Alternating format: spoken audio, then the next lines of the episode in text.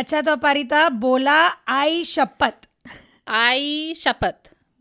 मतलब माँ कसम ऐसा कहना माँ कसम आई शपथ करेक्ट. नेक्स्ट आईचा घो अरे बाप रे नहीं एग्जैक्टली इसका मतलब है आई का हस्बैंड मतलब यानी कि बाप घो मतलब हस्बैंड आईचा घो यस ओके समझ मतलब ये क्या है ये गालियां है या ये गालियां नहीं है ये एंडियरमेंट्स है जो फ्रस्ट्रेशंस में फ्रस्ट्रेटेड टोन में बोली जाती हैं but they are not exactly गालियां नहीं पर हाँ ऐसे आप किसी के बाप को वो नहीं करना चाहते आप माँ के थ्रू जा रहे हैं आप बाप को गाली नहीं देना चाहते कह रहे हैं आपकी माँ का हस्बैंड.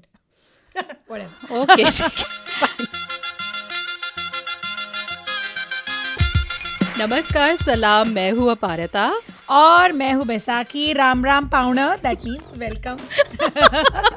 खबरदार पॉडकास्ट के एपिसोड नंबर 29 में आप सबका स्वागत है. राम राम पाहुणा इज गेस्ट पाहुणा हाँ तो हा नवा एपिसोड मध्ये आपला स्वागत आहे.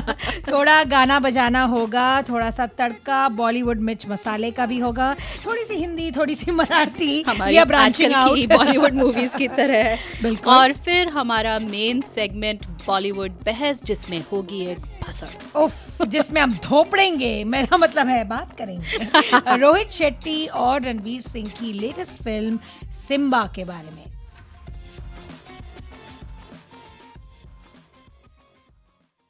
तो हर बार की तरह शुरुआत करते हैं हमारे सुरीले सेगमेंट के साथ यानी कि गीतों का घन चक्कर. तो बारिता इस हफ्ते एक ही गाना बार बार मतलब जेन्युइनली इट वाज अ घन चक्कर गीतों का घन चक्कर ही था मेरे दिमाग में with this song from Gully boy. I think बहुत लोगों ने मैंने ट्विटर पे भी देखा I saw on all social media की people are listening to this song on repeat. तो रणवीर सिंह की आ रही है गली बॉय फरवरी में जोया अख्तर की फिल्म है. इसमें जो टीज़र ट्रेलर का लॉन्च हुआ उसमें असली हिप हॉप जो गाना है वो काफ़ी लोगों को पसंद आया है. तो ये गाना रणवीर सिंह डेविल और पता नहीं डी ईविल है कि नहीं और नेक्सस की आवाज़ में है ये गाना. मैं बहुत प्रभावित हुई हूँ रणवीर सिंह के रैपिंग टैलेंट से. I think it was pretty impressive far cry from you know baba sehgal dil dhadke mere so thanda pani exactly mat yaad dilo hamare wo torture wale din jo hum college ke bade hue the is rap music ke sath but Patel rap याद Patel oh God don't even ये दूसरा घन चक्कर हो जाएगा.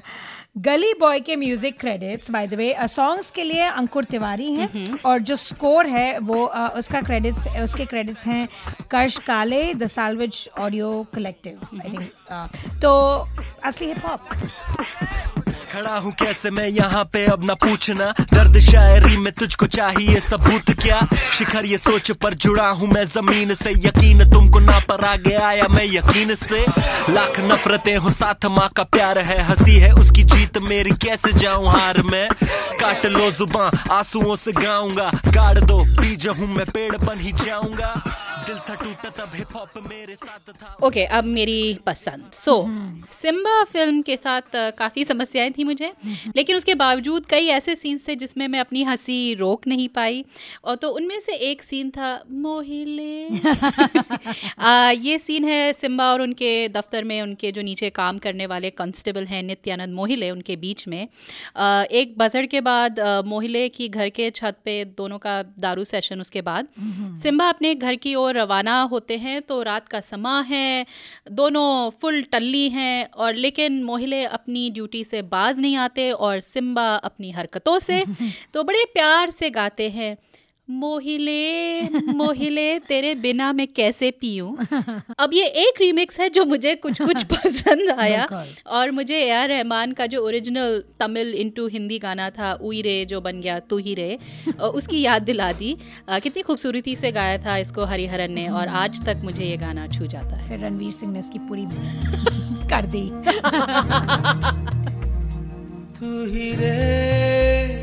तू ही रे तेरे बिना मैं कैसे जीऊं आजा रे आजा रे यूं ही तड़पाना तू मुझको जान रे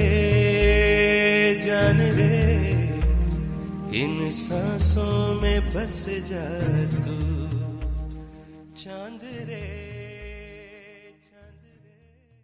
और अब हमारा अगला सेगमेंट फिल्मी खबरें।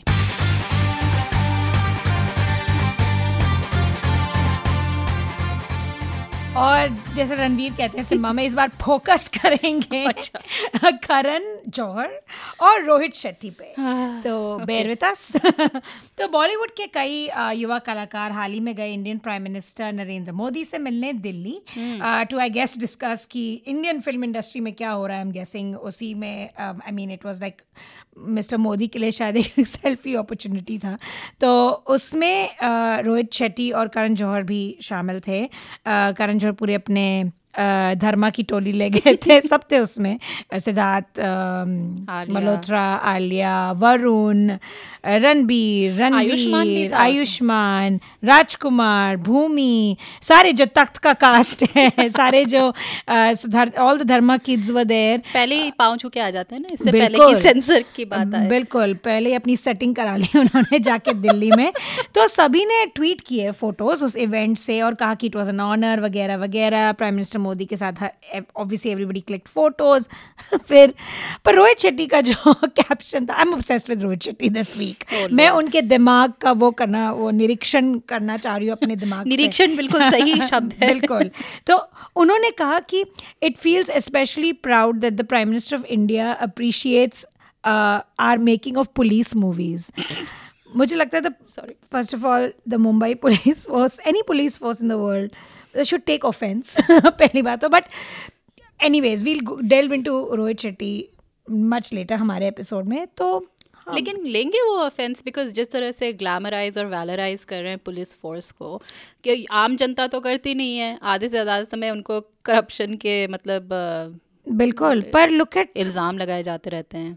पर सिम्बा में जो तरीके अपनाए हैं जिसका तो हम क्यों इससे और पहले कितने हमारे अब तक 56 और ये सब। हाँ, so the idea is to थोड़ा be more creative and go ahead. मतलब इस चीज़ को अभी हमें ओवरकम करनी चाहिए। जो रोहित शेट्टी ने अपने ऊपर जो ये भार लिया वो अगर ना लेते तो I think he would have done. I don't think he has done the police force too many favours. मुझे तो हमारे मतलब आई मीन आई नो कि मुझे थोड़ा सॉफ्ट स्पॉट है अमिताभ बच्चन और विनोद खन्ना का, पर यू नो वो जो पुलिस वाले हुआ करते थे एक समय में जो वर्दी उतार के लोगों को पीटा करते थे। राइट, वर्दी उतार के, बिकॉज़ दैट्स अलाउड। कम से कम इतनी तो उनमें सद्बुद्धि। करेक्ट।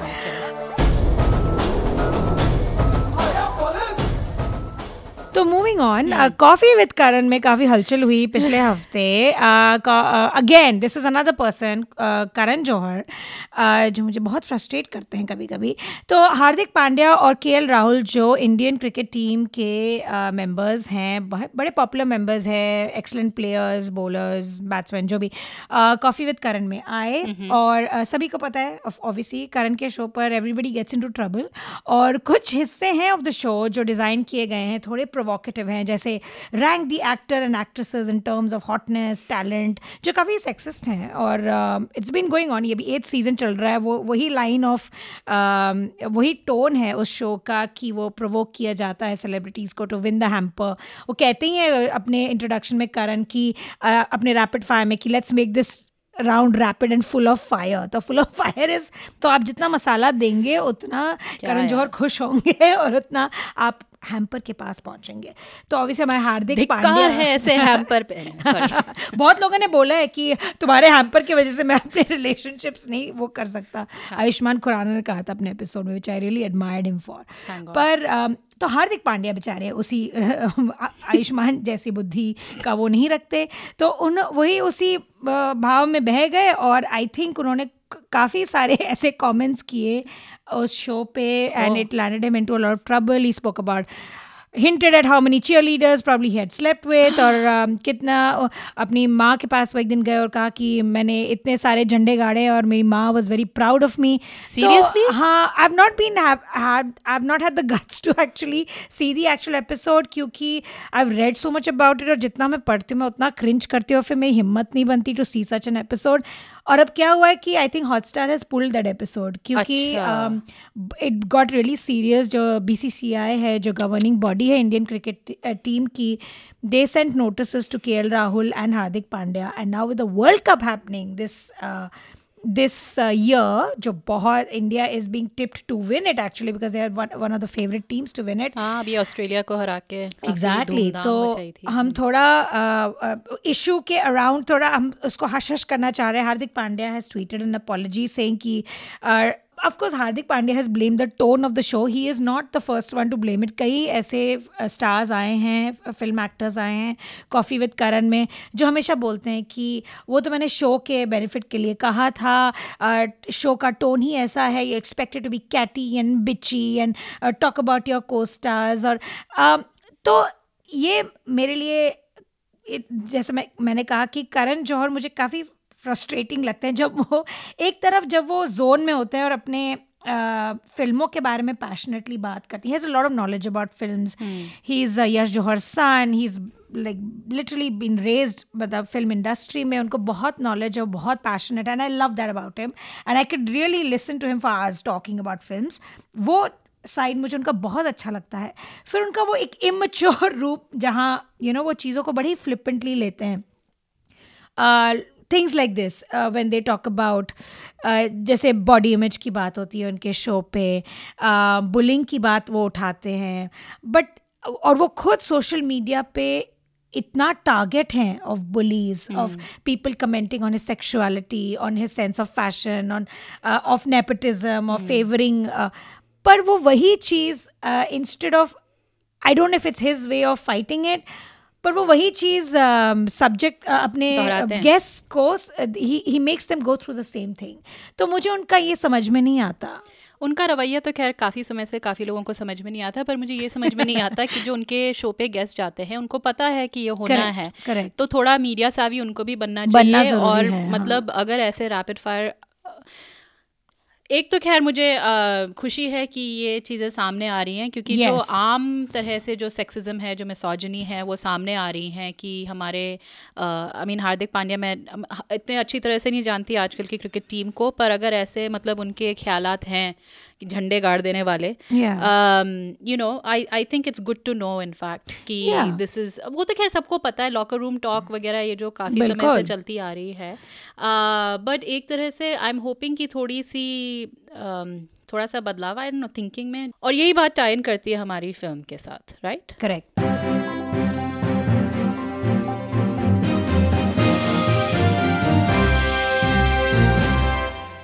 और अब हमारा मेन सेगमेंट बॉलीवुड बहस जिसमें होगी खूब सारी डिस्कशंस फिल्म सिम्बा पे दूध रोक के मलाई ठोक के पर पहले अपारिता करेंगी सिम्बा का संक्षेप में एक विवरण.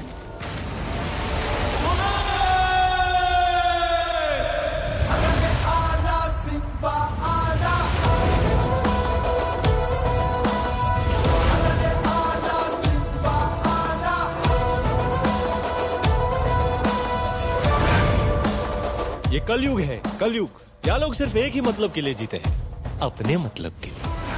तो सिम्बा एक बेईमान पुलिस अफसर हैं उसे वर्दी की पावर से प्यार है और जब उसका तबादला मिरामार थाने में होता है उसका पाला पड़ता है दुर्वा से और इसकी एक बैक स्टोरी है जो आप देखेंगे फिल्म की शुरुआत में और उसके दो भाइयों से. सो सिम्बा पैसे बनाने के चक्कर में उन सब की काली करतूतों को नजरअंदाज कर देता है लेकिन फिर दुर्वा के दो भाई उसकी मुंह बोली बहन का रेप कर देते हैं. और सिम्बा के अंदर का छुपा हुआ पुलिस अफसर जाग जाता है, वो अपनी वर्दी पहनता है और फिर शुरू होती है धुलाई सबकी, बेसिकली स्क्रिप्ट की, स्टोरी की, हर चीज की अच्छा, तो सबसे पहले हम दोनों अपना अपना अनुभव, हम दोनों साथ देखने गए थे इस फिल्म को, बड़ा मजा आया, हाउसफुल था, बिल्कुल हाउसफुल था। So we had like, in fact जो वहाँ पे जो कार्यकर्ता थे सिनेमा हॉल, वो सब चेक कर, नहीं वो पहले वो खड़े हुए थे वहाँ पर, हमें समझ में नहीं आया क्यों, लेकिन फिर क्योंकि बिल्कुल हाउसफुल था तो काफी लोग जो आगे पीछे होने की वजह से वो उनको, मतलब बेसिकली क्राउड कंट्रोल के लिए। करेक्ट। और क्योंकि कनाडा में काफी सारे थिएटर्स में रैंडम सीटिंग होती है, right, it's just, but I think people just went and sat randomly, but then they realise कि नहीं actually seat numbers have been allocated. तो यहाँ काफी फुल हाउस था। तो और मेरे बगल में बैठी थी बैसाखी जो अपनी एक्साइटमेंट को रोक नहीं पा रही थी। हम सब की बड़ी उत्सुकता थी रणवीर की एंट्री, बिल्कुल कैसे होगी, एक मसाला एंटरटेनर को एक थिएटर में विद फुल ऑफ पीपल देखने में एक अलग ही मजा है। और थोड़ा एक्साइटमेंट बढ़ रहा था जैसे जैसे लोग आ रहे थे। हम दोनों कभी कि हम बैठे हुए थे आराम से, और पहले लगा था कि नहीं यार हाउसफुल नहीं होगा, पर लिटरली लाइक मूवी के मेरे ख्याल से 10-15 मिनट पहले एक तरह का एक्साइटमेंट बिल्डअप हो चुका था। और हम गए थे सैटरडे शायद देखने, तो ऐसा भी नहीं था कि हम फर्स्ट डे फर्स्ट शो के लिए गए, ऐसे कुछ पहले हफ्ते में गए थे हम शायद, राइट, नहीं, पर फिर भी सैटरडे शाम को लोगों को कितनी चीज़ें होती हैं काम करने के लिए, लोग आए थे, कई इनफैक्ट फैमिलीज थी जो अपने बच्चों को साथ लेकर आए थे, जिसकी जो हमारी भौएं थोड़ी बैड डिसीजन की थी पर या डेफिनेटली रणवीर की जब एंट्री हुई तो मेरे ख्याल से थोड़ा सा, बिल्कुल आप चिल्लाई थी काफी, मतलब धोबी घाट के थ्रू भागते हुए आते हैं रणवीर, और इतने स्लो में उनके जूतों का पानी की बूंदें, उनका shirt and that goofy grin that he has on his face, और वो साड़ी का एक फटका लेके, अरे Rohit Shetty, I have to give him one, एक तो क्रेडिट उनको देना पड़ेगा कि वो ये सारे सीन्स के मास्टर है, डेफिनेटली आई एंजॉय दैट। हाँ, तो फिर हम मूवी देखते रहे, उसमें कई ऐसे लाइनें थी जब मैं तो खैर अपना सर पकड़ के बैठ, मतलब 2 सेकंड के लिए सर पकड़ा था, and I was like seriously. एक लाइन बताओ। एक तो सारी वो जो मराठी लाइनें थी जो हम अब जिसके बाद में बात करेंगे, पर नहीं मैं मुझे याद है मैंने एक समय में तुमसे कहा था विस्पर करके कि मुझे बिट्टू याद आ रहा मेरा बिट्टू कहाँ खो गया, लेकिन ऑडियंस को बेहद पसंद आई थी, वो काफी एंजॉय कर रहे थे। लेकिन फिर सबसे ज्यादा शोर कहाँ हुआ था? सबसे ज्यादा शोर I think everybody was expecting it कि Ajay Devgan, the cat was out of the bag कि अजय देवगन आने वाले हैं। तो आई थिंक सबसे ज्यादा, and I think I love that too, वो जो एक जो सिंघम का जो म्यूजिक है ना, वो सिंघम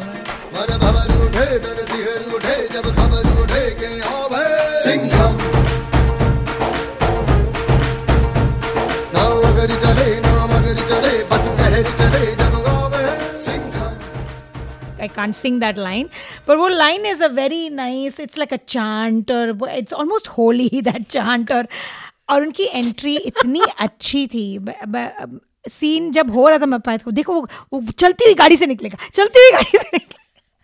मेरे दूसरे बगल में जो एक युवा बैठे थे, आई थिंक उस मेरे एक्साइटमेंट से वो भी बहुत एक्साइटेड हो रहे थे, और it was quite an entry Ajay Devgan की काफी। हाँ, क्योंकि उसके बाद फिर उस एंट्री के बाद काफ़ी सीन्स थे, वो एक्शन सीन्स जो थे, और वो देख के मतलब मज़ा तो आया, मतलब वो जो एवरीबडी लव्स अ गुड धुलाई सीन नहीं, पर उसमें जो एक तरह की पोएट्री थी उस मोशन में, वो मतलब एक था ना कुछ, वो कुछ कुर्सी के साथ हुआ था शायद, वो खड़ा कैसे खड़े हुए थे पता नहीं, एनीवे देयर वाज समथिंग, मुझे याद है अभी भी, there were these couple of moments where we were like, oh, okay. Slow moving action, John Woo style. Well, John Woo is high praise, but still.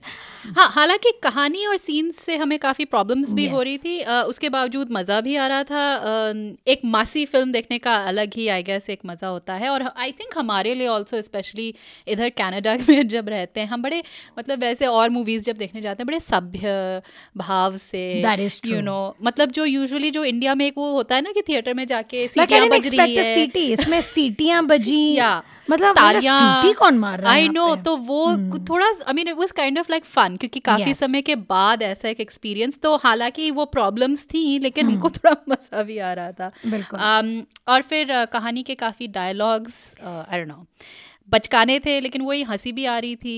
पर दैट इज रोहित शेट्टी का trademark है. अगर तुम्हें चेन्नई एक्सप्रेस याद होगा, ओके, फर्स्ट ऑफ ऑल एक line जिसमें वो रणवीर, नित्यानंद मोहले, आशुतोष राणा के कैरेक्टर को बोलते हैं, इतना ड्राई लुक तू दे रहा है तो तू आज मेरा ड्राइवर है. आई मीन कम ऑन यार, ये ग्रेड 7 ग्रेड 6 हमारे बच्चे भी नहीं हंसेंगे ऐसे जोक्स पे. और क्या हम हंस रहे हैं, हम हंस रहे हैं because it is so ridiculous. That is the whole point. और खासकर, और एक जो बहुत इरिटेटिंग चीज़ जो रोहित शेट्टी ने जो डायलॉग को गाने के जरिए बोलने का जो उनका तरीका था चेन्नई एक्सप्रेस में, they did this whole thing of antakshari where गुंडे बैठे हैं, दीपिका और कौन है वो, शाहरुख खान ट्रेन में और गुंडों से गुंडों को वो करने के लिए, डिस्ट्रैक्ट करने के लिए दीपिका एंड शाहरुख एक दूसरे को गा कर चीज़ें बता रहे हैं. Oh my God, I am like ये दिस इज नॉट हैपनिंग. मेरे को लगा चलो हो गया. इस मूवी में भी रणवीर गाते हैं एक टाइम पे कि he is after Nityanand character कि तुम मुझे एक सलूट मार, एक सलूट मार. वो उसका कांस्टेबल है हाँ, पर वो नहीं मारता बिकॉज सिम्बा करप्ट है. तो ही स्टार्ट्स, संदेशे आते हैं कि ट्यून पे एक दिन आएगा तुम मुझे सलूट मारेगा. हम like oh no, flashbacks. Mohile was original, वो बहुत अच्छा था.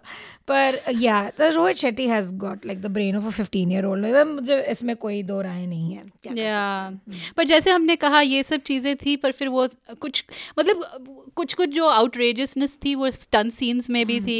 तो मुझे बता रही थी कि एक वो शायद कौन सी दूसरी फिल्म थी जिसमें वो अजय देवगन भागते हुए जाता है, it is the best scene. तो सिंघम और villain, I mean, I hope मेरे सुनने वाले, हमारे जो सुनने वाले हैं, they will get back to us about this. But this is the best scene ever. Like Ajay Devgan का सिंघम पैरेलल भाग रहे हैं गुंडे के साथ, फिर वो उसी मोशन में भागते हुए, सिंघम कभी रोक के कुछ नहीं करते, he's always in motion. वो मोशन में ही पलट के विलन को झापड़ मारते हैं. लाइक आप विजुअलाइज करिए वो सीन. मैंने कभी नहीं देखा था ऐसा सीन मेरी लाइफ में, और I love that scene. मेरे को लगा इतनी ओरिजिनलिटी है उस सीन में. एंड ऐसे कुछ फैक्टर्स इसमें कम थे, बट थे. मुझे याद है अभी भी वो, जैसे स्पेशली वो जब अजय देवगन और रणवीर साथ साथ जब ठोकते हैं तो अपारिता से करप्ट लैंग्वेज हैज बीन हो डाला सबको. मेरी अच्छी खासी दिल्ली की सभ्य उर्दू वाली भाषा का एनी हाउ सबका कर दिया इस फिल्म ने. दूसरी चीज़ जो मुझे इसमें इंटरेस्टिंग लगी वो ये थी, अब मैंने कई समीक्षकों का रिव्यूज़ पढ़ा था तो उनमें उन्होंने भी पॉइंट आउट किया कि रोहित शेट्टी की फ़िल्म्स का एक जो मराठीपन होता है. मैंने रोहित की पहली और जो फिल्में हैं इतनी में अच्छे तरह से नहीं जानती. मुझे चेन्नई एक्सप्रेस थोड़ी बहुत ढंग से याद है, सिंघम और ये सब, मतलब मैंने पूरी नहीं देखी, इनफैक्ट मैंने कुछ कुछ सीन्स वगैरह ऐसे देखे हुए हैं.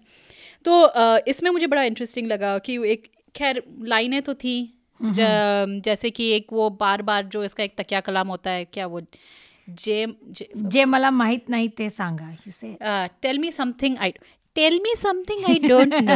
I was like, एक थप्पड़ मारने का मन कर रहा था मुझे जब मैंने पांचवी बार इसे सुना. But that is again a Rohit Shetty trademark. वो एक चीज़ को क्या भूल ना जाए मैं आपको 5 बार और डायलॉग नहीं, मतलब अगर एक चीज़ हो ना, क्योंकि माइंड इच ब्लोइंग भी, मतलब वो बार बार इतनी बार जे मतलब एनीवे जो वो भाई from another I was very nice. कुछ चीज़ें वाज फन यू नो. और वो रणवीर के मुंह में, आई मीन ठीक है वाज फाइन. फिर वो जो बार बार नगाड़े जो बिगुल जैसा बजना, that is again a Rohit Shetty trademark. Chhatrapati Shivaji की मूवी में पहुंच गई हूं मैं क्या वही है ना उनका. Singham was also this proud Maratha cop, right. He was, what was his name, Bajirao Singham, and this is Sangram Balerao. So पता नहीं, he has a Maratha fixation Rohit Shetty. वो तो खैर I mean which is okay, क्या कहें उसके बारे में. लेकिन अब जब सारी चीज़ों को सिंघम में, चलो I can kind of understand, पर अब जो हमारी इस फिल्म के साथ जो प्रॉब्लम थी, अगर उसके बारे में बात करें तो वो सब चीज़ें जब साथ आ जाती है ना, कि मराठापन भी और फिर प्रॉब्लमैटिक फिल्म भी, तो it becomes like this kind of एक तरह का एक बड़ा अजीब सा टॉक्सिक मिक्स है वो. So let's talk about the problem. तो हम क्या करेंगे, इस फिल्म में कुछ जो सीन्स हैं और दो सीन्स हैं जो काफी हम प्रॉब्लमैटिक थे, उनके बारे में बात करेंगे जस्ट टू सिर्फ क्योंकि कई समीक्षकों ने काफी इसकी चर्चा हो चुकी है, काफी इंटरव्यूज हो चुके हैं, राजीव मसन, अनुपमा चोपड़ा, सब ने कोशिश की अपनी अपनी जगह पे पूछने का। तो मूवी की टोन में बड़ी अजीब तरह का एक चेंज, एक शिफ्ट होता है क्योंकि पहले हम काफ़ी मतलब हंसी मजाक, फिर एक रेप सीन आता है जो मतलब दिखाया नहीं जाता लेकिन फिर भी we know it has happened, हमें पता है कि बंद दरवाज़ों के पीछे क्या हुआ है। और बिकॉज करीब 1000-2000 बार वो वर्ड रेप बोला जाता है मूवी में, विच वाज इस और ऑडियंस में काफ़ी बच्चे थे, एक हमारे पीछे ही था हाँ, और एक किसी एक बच्चे ने मुझे ढंग से तो नहीं पता पर उसने समवट पूछा था कि रेप क्या होता है, which was I was like okay. तो कोर्ट सीन, तो उसके बाद आता है फिर कोर्ट सीन। तो इसमें एक तरफ हैं सिम्बा और दूसरी तरफ हैं दुर्वा और उनके वकील, जो एक बड़े ही तमिलियन स्टाइल में प्ले किया गया उनको, वेरी स्ट्रेंज, पता नहीं क्यों। और फिर हमारी जो जज साहिबा थी अश्विनी कालसेकर, हाँ, अपनी मतलब क्रिस्प सफ़ेद साड़ी, बड़ी सी बिंदी, उससे बड़ी बिंदी मैंने आज तक शायद देखी नहीं है, और एकदम टाइट मतलब एकदम बाल जूड़े में बांधे, वो जो दिखाते हैं ना कि एकदम कड़क सख्त जज। और फिर कई अजीब अजीब सी चीज़ें सामने आई। एक तो खैर क्योंकि बेसिकली प्लॉट ये है कि दुर्वा के जो दो भाई हैं वो अदालत के कटघरे में हैं, उन पे आरोप लगाया गया है कि वो रेप हुआ है, लेकिन सारा जो एविडेंस है वो कहीं गायब हो गया है। तो ये केस थोड़ा टेक्स्ट बुक केस होने के बजाय थोड़ा पेचीदा सा हो गया है, तो आगे पीछे मचमच हो रही है, मचमच कहते हैं उसे मचमच। इस सब माहौल में कई प्रॉब्लमेटिक चीज़ें आती हैं। सिम्बा क्या कुछ स्टैटिस्टिक्स कोट करते हैं, हाँ, रेप फिगर्स फ्रॉम 2011 टू 2000 की निर्भया होने के बाद भी कुछ बता नहीं है। निर्भया रेप केस था इंडिया में, काफी चर्चित रहा, पूरी मतलब राष्ट्रीय नहीं अंतर्राष्ट्रीय स्तर पे। हमें कनाडा में रह के मुझे याद है काफ़ी यहाँ पे भी जो वहाँ पे विजिल्स हो रही थी, जो मोर्चे निकले थे, उनकी काफ़ी रोज़ पर रोज़ खबरें आ रही थी। और एक फिर एक इनफैक्ट मुझे याद है टोरंटो में एक नाटक भी आया था जो निर्भया से इंस्पायर था। फिर मतलब जो वकील, सिम्बा के वकील और जो जज के बीच में जो कई जो तूतू मैमे जो चलती है, इतनी अजीब, highly unprofessional, first of all कोई नो था बिल्कुल, मतलब कुछ समझ में। कोर्ट में जो एक्चुअल जो जितने धीरे से जो चीज़ें आगे बढ़ती हैं वो सब तो खैर प्रोसीजर वगैरह सब खिड़की से बाहर थे। और इतनी प्रॉब्लमेटिक चीज़ें कही जा रही थी। एक समय में जो जज साहिबा होती हैं वो अलग अलग जगह आरोप लगाई जा रही थी, कभी सिम्बा पे, कभी दुर्वा की माँ पे, कभी क्योंकि आपने रेपिस्ट रेज किए हैं, apparently that was the message कि तुम्हारे बेटे अनबिलीवेबल। हाँ, कोई अपना काम ठीक से नहीं कर रहा था इस मूवी में तो ये एक सीन था जो काफ़ी हमें प्रॉब्लमेटिक लगा। फिर एक और सीन था क्योंकि इस सीन में ये होता है कि बेसिकली जो क्योंकि वो जो एविडेंस है वो गायब हो जाता है, तो फिर सिम्बा को लेकिन फिर भी एक नहीं क्या वीकेंड की मोहलत मिलती है कि आप मंडे सुबह हम आएंगे और इस केस की आगे पेशी होगी। फिर आता है एक और सीन। तो ये औरतों को जो कम्युनिटी में जो so Simmba is basically an orphan, तो उसने हर दूसरे फैमिली में अपनी माँ, बहन, भाई सबको बना लिया है। Everybody is a big happy family with जो सारा अली खान का कैरेक्टर है शगुन, वो एक डब्बा, हाँ वो बहन नहीं है, वो लव इंटरेस्ट है, वो डब्बा सर्विस चलाती हैं पुलिस थाने के ऑपोजिट। तो सारे जो कम्युनिटी में सब सिम्बाज, इट्स बीन शोन कि ये सिम्बा की एक्सटेंडेड फैमिली है, he is embraced every one as his family. तो जो सारी औरतें होती हैं, उसकी नेबर, उसकी गर्लफ्रेंड, उसकी गर्लफ्रेंड की मासी और उसके जो हेड कांस्टेबल हैं मोहल्ले, उनकी वाइफ और बेटी को भी वो अपनी माँ और बहन बना लेते हैं। तो ये 5-6 औरतों को वो एक सर्कल में खड़ा करके he goes through one by one, तुम्हें क्या लगता है क्या करना चाहिए। It's like village council in the 1840s की औरतों की पंचायत, करेक्ट। तो एक कहती है हाँ उनको ये करना चाहिए, सजा देना चाहिए, एक कहती है कि उनका सब काट देना चाहिए, वंडरफुल। ये सब basically I think this was Rohit Shetty's way of getting जो औरतों की इंटरनल मोनोलॉग्स हैं उनको बाहर निकाला जाए. आई थिंक ही वाज, जब वो ये सीन शायद क्रिएट कर रहे थे, ही वाज रियली थिंकिंग कि I am doing something really क्या बोलते हैं रेवोल्यूशनरी. तो ये होता है और फिर एग्जीक्यूटिव डिसीजन लिया जाता है कि अब हम should we give away the spoiler. I think अब तक तो सभी देख चुके हैं. और नहीं, इससे पहले वो सारा अली खान के शगुन के किरदार से भी कहते हैं ना कि तुम्हारे फादर तो इनकाउंटर स्पेशलिस्ट होते हैं, तुम क्या करती. हाँ, तो वो कहती है कि मैं सबको मार देती. और अगर तुम्हें, और पहले भी कहती है व्हेन दे वर कोटिंग, और बहुत ही लाइट वेन में कहती है कि again it's such a throw away line. और again it's a very serious issue. जो कहती है कि अगर तुम्हें कभी नया पर्स लेने का मन करे या एनकाउंटर करने का मन करे, because it was said in the same tone कि तुम अगर एनकाउंटर करने का वो हो तो मुझसे टिप्स ज़रूर लेना, क्योंकि मेरे पापा मुझे एनकाउंटर्स की बड़ी कहानियाँ सुनाते थे. आई रियली डिडंट नो कि मैं कैसे रिएक्ट करूँ उस सीन. तो और फिर अल्टीमेटली दे डिसाइड और वो फिर सबको जमा करते हैं. और जो मुझे फिल्म का सबसे प्रॉब्लमैटिक सीन लगा, एक्चुअली स्टेज किया जाता है एक encounter with the help of all these women and all these people. CCTV होता है ऑन, तो सारी औरतें हेल्प करती हैं, उनके सबऑर्डिनेट्स, उनके नीचे कांस्टेबल्स होते हैं, the police is involved, the common man who knows nothing about the law, who doesn't know कि क्या टेक्निकलिटीज हैं. अगर तुम पकड़े जाओगे तो you will be hanged basically, because you are basically helping a murderer commit murder, right. तुम accessory हो टू मर्डर. पर ये सब सोफिस्टिकेशन कहाँ रोहित शेट्टी की मूवीज़ में.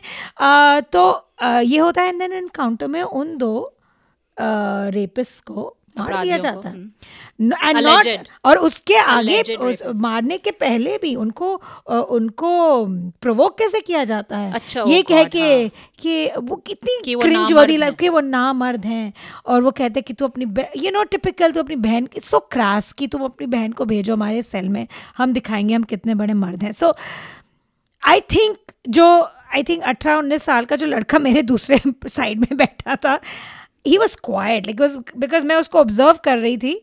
मुझे जहाँ तक याद है, मुझे नहीं लगता कि सीटी बजी या बहुत अप्रिसिएशन हुआ. एकदम क्वाइटनेस, एक शांत हो गया था. एग्जैक्टली.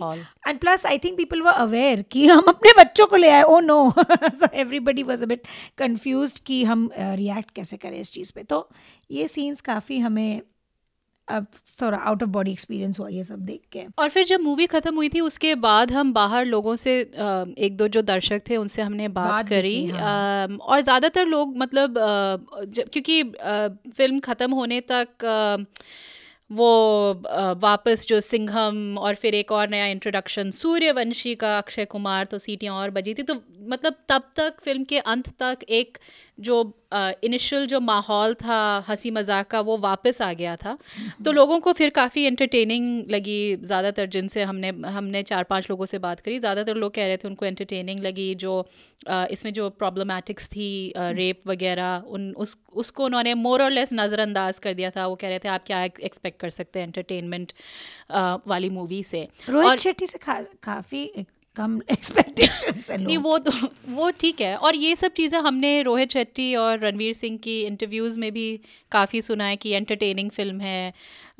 तो मेरे हिसाब से रोहित शेट्टी को मतलब पूरी आज़ादी है, पूरी छूट है कि वो अपनी मार धाड़ वाली मूवी जो उनकी मनपसंद है मतलब बनाएं, गाड़ियों को उड़ाएं, स्लो मोशन में सबकी बत्ती सी हिलाएं, you know all of that sort of stuff, ठीक है करो. लेकिन एक मसाला मूवी में जब आप रेप जैसे इशू को डाल देते हैं तो मतलब ये मेरे हिसाब से एक बहुत बड़ी गैर जिम्मेदारी है. रेप्स क्यों होते हैं, टॉक्सिक मैस्कुलिनिटी या मर्दानगी क्या होती है, ऐसे जो एक तरह से पेचीदे मुद्दे हैं उनको एक मसाला फिल्म तो खैर कभी सुलझा सकती है, पर रोहित शेट्टी नहीं सुलझा सकते हैं. He is taken on more than he could handle. या पर आई डोंट नो, उसके मैं थोड़ा इस पे बहस कर सकती हूँ. लेकिन मैं ये कहूँगी कि उल्टा ये जो फिल्म थी एक बहुत बड़ी जो सीमित नज़रिए को दिखाती है वो वाकई में काफ़ी चिंताजनक है. और जैसे जो अनुपमा चोपड़ा से इंटरव्यू में रोहित ने कहा कि ये उनका नज़रिया है. अब ठीक है, आप आमने सामने बैठ के अगर आपकी कभी रोहित शेट्टी से बात हो या हो सकता है शायद आप इस बारे में बहस कर सकें, लेकिन जब आप एक सिनेमा हॉल होते हैं और उस मतलब वो पूरे इफेक्ट्स वगैरह सबकी गिरफ्त में होते हैं, तो ये सवाल आप नहीं करते ना। ठीक है, आप रेप जैसा अगर मुद्दा भी उठाते हैं, इन्होंने न कि खाली उस मुद्दे को उठाया, पर जो निर्भया जो केस था जिसने एक तरह से पूरे राष्ट्र को झकझोर दिया था, उसकी जो डिटेल्स थी इस फिल्म ने उसको मतलब काफ़ी यूज़ किया right. और मिसयूज़ किया मेरे हिसाब से। मिसयूज़ तो किया। वो एक जागरूक करने की कोशिश कर रहे थे, एक वो सेंटिमेंट कि यू नो जब वो लड़की का पिता कहता है कि मुझे इंसाफ चाहिए टाइप उसका जो डायलॉग होता है, तो फिर और फिर उसके बाद एक कांस्टेबल कहता है कि मन करता है ऐसे सारे रेपिस्ट को मार दो, उड़ा डाल, you know whatever he says. This is all problematic because they're talking about extrajudicial killing. Exactly. ये सब illegal होता है भाइयों बहनों। और तो पर ये फिल्म की treatment like you said, जब तुम ये सब कह रही थी वही दिमाग में आता है कि बहुत dated थी। You remember all those cringe-worthy वो जो rape revenge dramas होते थे 80s में, जख्मी औरत और प्रतिघाट वगैरह। और सबसे अगेन सबसे डिस्टर्बिंग बात मेरे लिए ये थी कि एक वर्दी पहने हुए इंसान को लाइक एक ऑफिसर ऑफ द लॉ को जो दिखाया जा रहा है कि वो एनकाउंटर स्टेज कर रहा है, एक पुलिस स्टेशन में एनकाउंटर स्टेज कर रहा है, और फिर एक और पुलिस अफसर सिंघम आके फिर उसकी basically in a way clears him right, उसको एक उसके खिलाफ क्लियर कर देता है, पर उसको पूछता है, there was a glimmer of hope उधर। वो कहता है कि तुम्हें एक डायलॉग है, वो सिंघम सिम्बा को पूछता है सिंघम कि तुम्हें लगता है कि जो तुमने किया वो ठीक किया, और मुझे लगा यही Rohit Shetty could have redeemed himself और यही मौका था जो रोहित शेट्टी ने गवा दिया। और he says आपने भी you also did it in your Singham ने भी वो विजिलेंटे जस्टिस ही था सिंघम का भी, बट सिंघम का कैरेक्टर बहुत अच्छा था उस लाइन में, that may be you know after all that he does have a thing in his mind कि उसने कहा कि तुमने ठीक किया नहीं, of course उसको क्लियर कर दिया, सब कुछ हो गया। तो मेरा कहने का वो मतलब था कि एक आम इंसान से शायद एक्सपेक्ट किया जा सकता है कि वो अपना आत्मसंतुलन खो बैठे राइट, जैसे वो जिसका रेप हो उनके father, obviously is a father of a girl who is been through something like that, तो ऐसी घिनौनी घटना अगर उनके करीबी किसी के साथ हो, people act out of emotion, people have been known to, और वो तब भी I understand it on a human level, पर कोई लॉ इन्फोर्समेंट ऑफिसर से एक्सपेक्ट किया जाता है कि वो लॉ एंड ऑर्डर को मेंटेन कर रखे जब लोगों का आत्मसंतुलन बिगड़ा हुआ है। He is the one to bring in control right, उसकी क्या ड्यूटी होती है कि वो मुजरिम को ढूंढे, अपनी पूरी ट्रेनिंग का इस्तेमाल करे जिनके लिए उनको बनाया गया। तो मेरे लिए क्या था सिम्बा का आर्क, सिम्बा करप्ट और पुलिस ऑफिसर से बेसिकली मर्डरर बन गए लास्ट में, and he instigated murder. That is a very harmful message. बात तभी बनती जब वो सही मायने में अपनी ड्यूटी करते हैं, लाइक जब वो कोर्ट में बैठ के वो स्टेटिस्टिक्स वो कर रहे थे, ऐसे दैट एनीवन कैन डू, कोई भी गूगल करके पता कर सकता है, everybody knows rape is a heinous crime हो रहा है, नंबर्स, ये सब चीज़ें। That is not your job to educate the public, your job is to investigate a case, bring those proof लाओ, अपना काम करो, make sure evidence doesn't go missing from the evidence room because that is basic. तुम corrupt रह चुके हो तो तुम्हें पता है how corruption works, use that। तो जब मैं अपने husband से discuss कर रही थी, तुम क्या expect कर रही हो, ऐसा कभी नहीं होगा मेरे तुम्हारे और रोहित शेट्टी जिंदा रहते। We were discussing this on the drive to work and I was like, you can get creative even in a masala movie, you can get creative and you can bring solutions, और तुम बदला भी दिखाओ और वो भी दिखाओ ये भी दिखाओ, पर एक bring some semblance of logic और sanity, like कोई believe नहीं करेगा कि एक पुलिस अफसर जाके कोर्ट में भाषण दे रहा है, that is not his job right. तो एनीवेज, तो बात तभी बनती जब यू नो अपनी ड्यूटी करता सिविलियंस को पर उन्होंने तो सिविलियंस को ही शामिल कर लिया एनकाउंटर में। तो मुझे लगता है at the end of the day Rohit Shetty ने चादर के वे बाहर अपने पैर फैला दिए इस बार, और उसी सब्जेक्ट को शायद हैंडल करना चाहिए जिनके वो मास्टर हैं, विच ही डज वेल।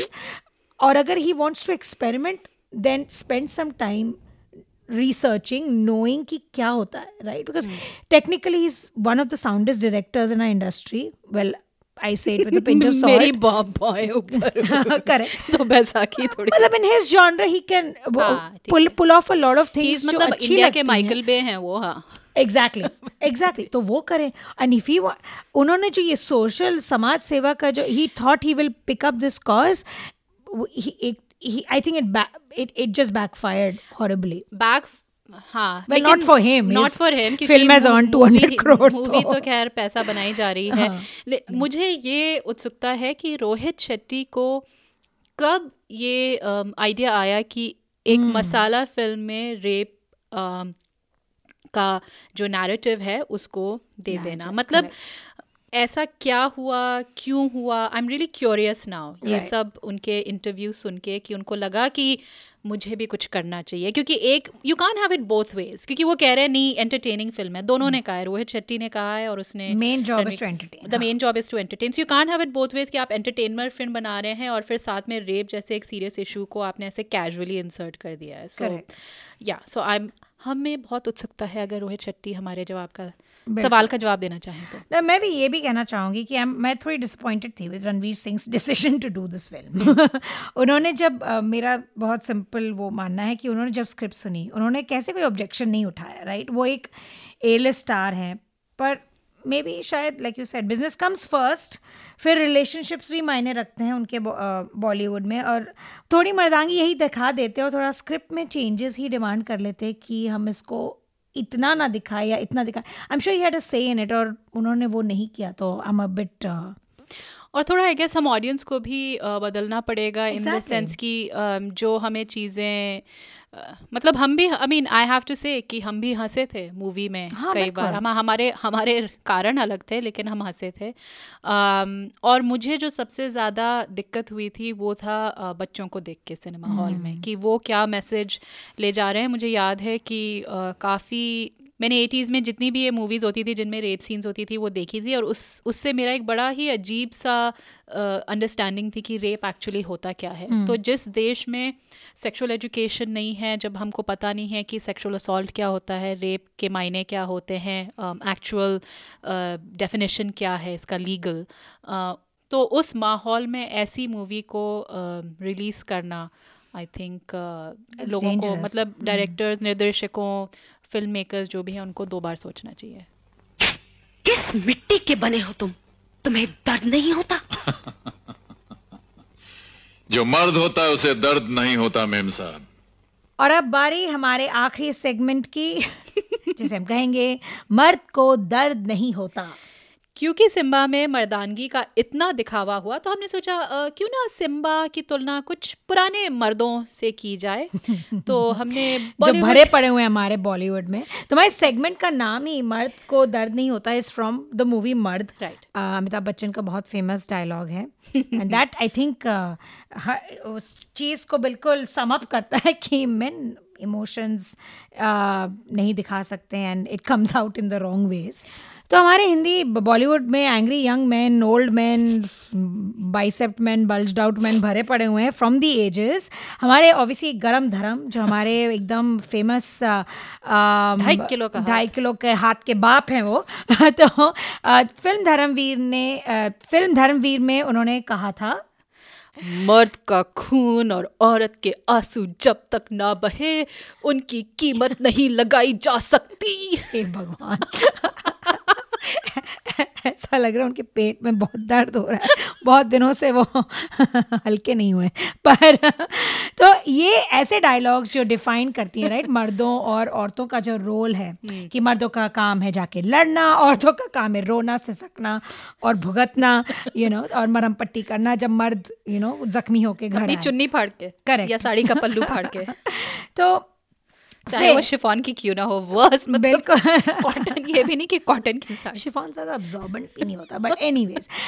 तो हमारे गरम धर्म के सुपुत्र जिनका 2.5 किलो का हाथ था, फिल्म दामिनी में उनका एक बड़ा फेमस डायलॉग था कि मैदान में खुले शेर का सामना करोगे तुम्हारे मर्द होने की गलतफहमी दूर हो जाएगी.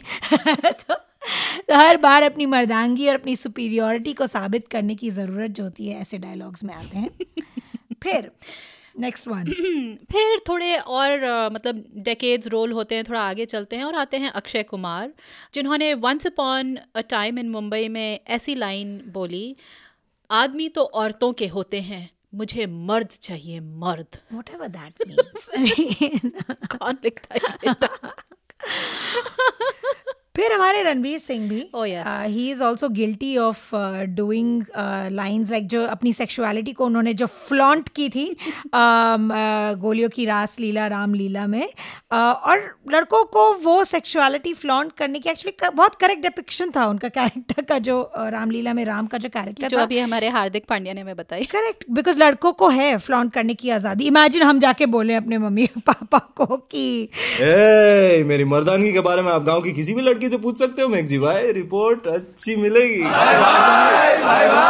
इमेजिन हम ही वो करें जाके, नहीं, और जैसे वो बोलता है ना, रिपोर्ट अच्छी मिलेगी, लाइक उन्होंने जैसे बोला था वो फिल्म में, हे भगवान, वो तो छिछोरे बने ही थे उसमें, तो दैट ही डज वेल।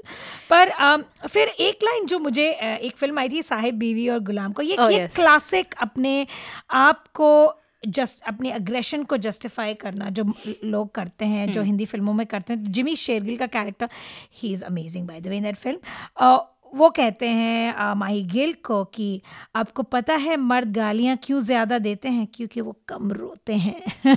इसलिए वो गालियों, so this is classic, right? और वो नवाब साहब वाले रोल में, you know, so that whole, आपको पता है, anyway, औरतों को बड़े ही कन्वीनियंटली एक पेडेस्टल पे रखना, तो खैर ये हमारी माँ, मतलब माँ और देवी, तो इसके, और यूजुअली जो शाहरुख खान की जो हम बात करते हैं कई बार इसमें उस अंदाज में होती है कि वो अपनी को स्टार्स हीरोइंस को एक्चुअली काफ़ी स्क्रीन टाइम वगैरह देते हैं, लेकिन उनको भी दिखाया गया है ऐसी लाइन बोलते हुए, तो खत्म नहीं की कि एक मर्द का सर सिर्फ तीन औरतों के सामने झुकता है, माँ के सामने, दुर्गा माँ के सामने और टीना। गेस करो कौन सी फिल्म? रानी मुखर्जी के सामने कुछ कुछ होता है। मैंने तो अपनी माँ के सामने कभी सर वर नहीं झुकाया, हमारे में नहीं था ये सब। पर टू राउंड दिस अप, एक बड़ा ही फेवरेट मेरा डायलॉग है। ओके, तो एक फिल्म आई थी लोहा, कभी मत देखना, पर मैंने देखी थी, और इसमें मोहन जोशी का कैरेक्टर है, वो कहता है मगरमच्छ के छींकने से मच्छर मरते हैं, मर्द नहीं। एनिमल किंगडम को भी नहीं स्पेयर किया, और इसका क्या लॉजिक है कि मगरमच्छ के छींकने से मच्छर मरते हैं, मर्द नहीं, मर्द क्यों मरेगा मगरमच्छ के छींकने से? इस पे आप लोग गौर फरमाइए और सोचिए, इस पे एक निबंध लिखिए और हमें भेजिए। क्या लाइन नहीं है।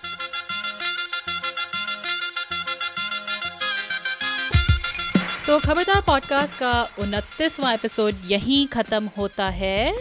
फाइनली हम आगे बढ़ते हैं, और अगले एपिसोड में हम ऐसे कलाकार की बात करेंगे जो आजकल सब जगह छाए हुए हैं, from magazine covers looking really really suave to every single जो हिट मूवी है उनका हिस्सा वो लगभग रहे हैं। और हम बात करेंगे पंकज त्रिपाठी द एक्टर के बारे में। इस बीच अगर आपको हमसे गुफ्तगू करने का मन करे तो आप हमें हमारे वेबसाइट khabardarpodcast.com या फेसबुक पेज पे हमसे संपर्क कर सकते हैं। आपके कोई भी सुझाव हो या हमारे लिए कोई विशेष टिप्पणी हो, हम इस शो को बेहतर कैसे बना सकते हैं, या फिर कोई आपका कोई ज़रूरी सवाल हो, आप हमें ईमेल कर सकते हैं या एक वॉइस मेमो भी भेज सकते हैं। हो सकता है हम आपके वॉइस मेमो को इस पॉडकास्ट में शेयर करें और आपकी गाड़ी निकल पड़े। जाने से पहले कुछ लोगों का शुक्रिया अदा करना है। हमें तकनीकी मदद दी राजेश तुगल ने, हमारा थीम म्यूजिक प्रोड्यूस किया है प्रोफेसर क्लिक ने, और सबसे बड़ा थैंक यू आप सब सुनने वालों का। एप्पल पॉडकास्ट या गूगल पॉडकास्ट या आप जैसे भी पॉडकास्ट सुनते हैं, हमें सब्सक्राइब जरूर कीजिए और हमारे लिए एक रिव्यू भी लिख दीजिएगा। आपके रिव्यूज के द्वारा और लोगों को हमें ढूंढने में आसानी होगी। तो अगले एपिसोड तक हमें इजाजत दीजिए और खबरदार रहिए।